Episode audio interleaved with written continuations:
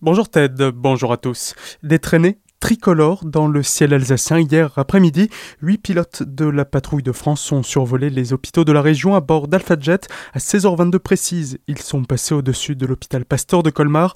Dans la cour, les personnels hospitaliers étaient rassemblés pour les observer et les applaudir. La formation aérienne s'est ensuite dirigée vers l'hôpital de Sélestat. Il a survolé 3 minutes plus tard, mais cette fois-ci sans les traînées tricolores. Avant de continuer sa route vers ceux de Strasbourg et Haguenau, un hommage au personnel engagé dans la crise, aux victimes, à leurs proches ainsi qu'à l'ensemble de la population. Les raisins de la colère, manifestation des vignerons hier après-midi à Colmar. Ils étaient plus de 300 rassemblés au parc des expositions où se tenait une assemblée générale censée statuer sur les prochaines vendanges. Les raisons de la colère, c'est déjà la deuxième fois que les viticulteurs montent au créneau pour défendre leur rendement. Les instances dirigeantes du vignoble souhaitent diminuer de 25% la production de vin pour éviter à nouveau des excédents de vin et ainsi sortir de la crise. Mais les producteurs ne l'entendent pas de cette oreille-là, affaire à suivre. Le club vosgien veut plancher sur le problème des nuisances sonores en montagne. L'association ne met pas tous les utilisateurs de la route dans le même panier, mais relève quelques comportements à éviter pour conserver la quiétude des vallées. Elle propose ainsi de faire respecter la réglementation de vitesse, celle relative au bruit, et se prononce également en faveur d'un abaissement à 70 km/h de la vitesse maximale sur les accès au col, avec comme objectif en ligne de mire pouvoir retrouver calme et sérénité pour tous dans le massif vosgien. On reste dans le massif des Vosges où le traditionnel rendez-vous des cueilleurs d'arnica a été annulé cette année. Habituellement, c'est en ce moment qu'ils arpentent les hauteurs du Markstein et des environs où ils récoltent en moyenne 8 tonnes.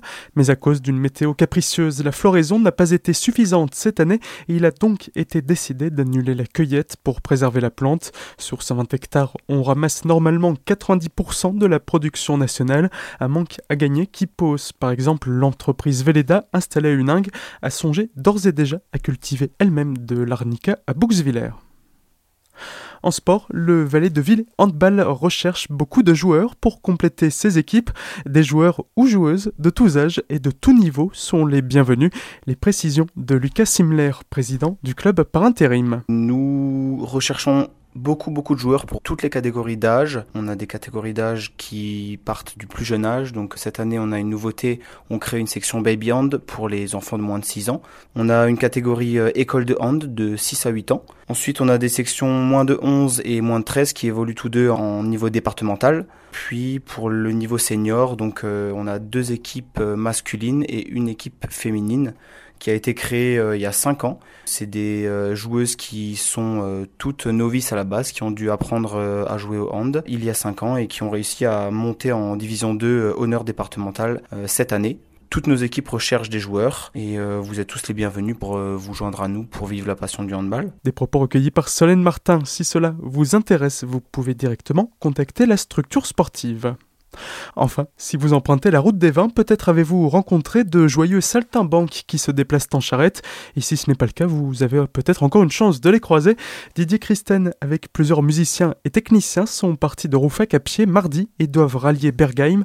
Ils tirent leur charrette chargée d'instruments, de matériel audio et de leurs valises. Au programme animation musicale à l'improviste, balade comptée, rencontre avec le public sur le bord de la route et découverte œnologique. En route, belle matinée à l'écoute d'Azur FM.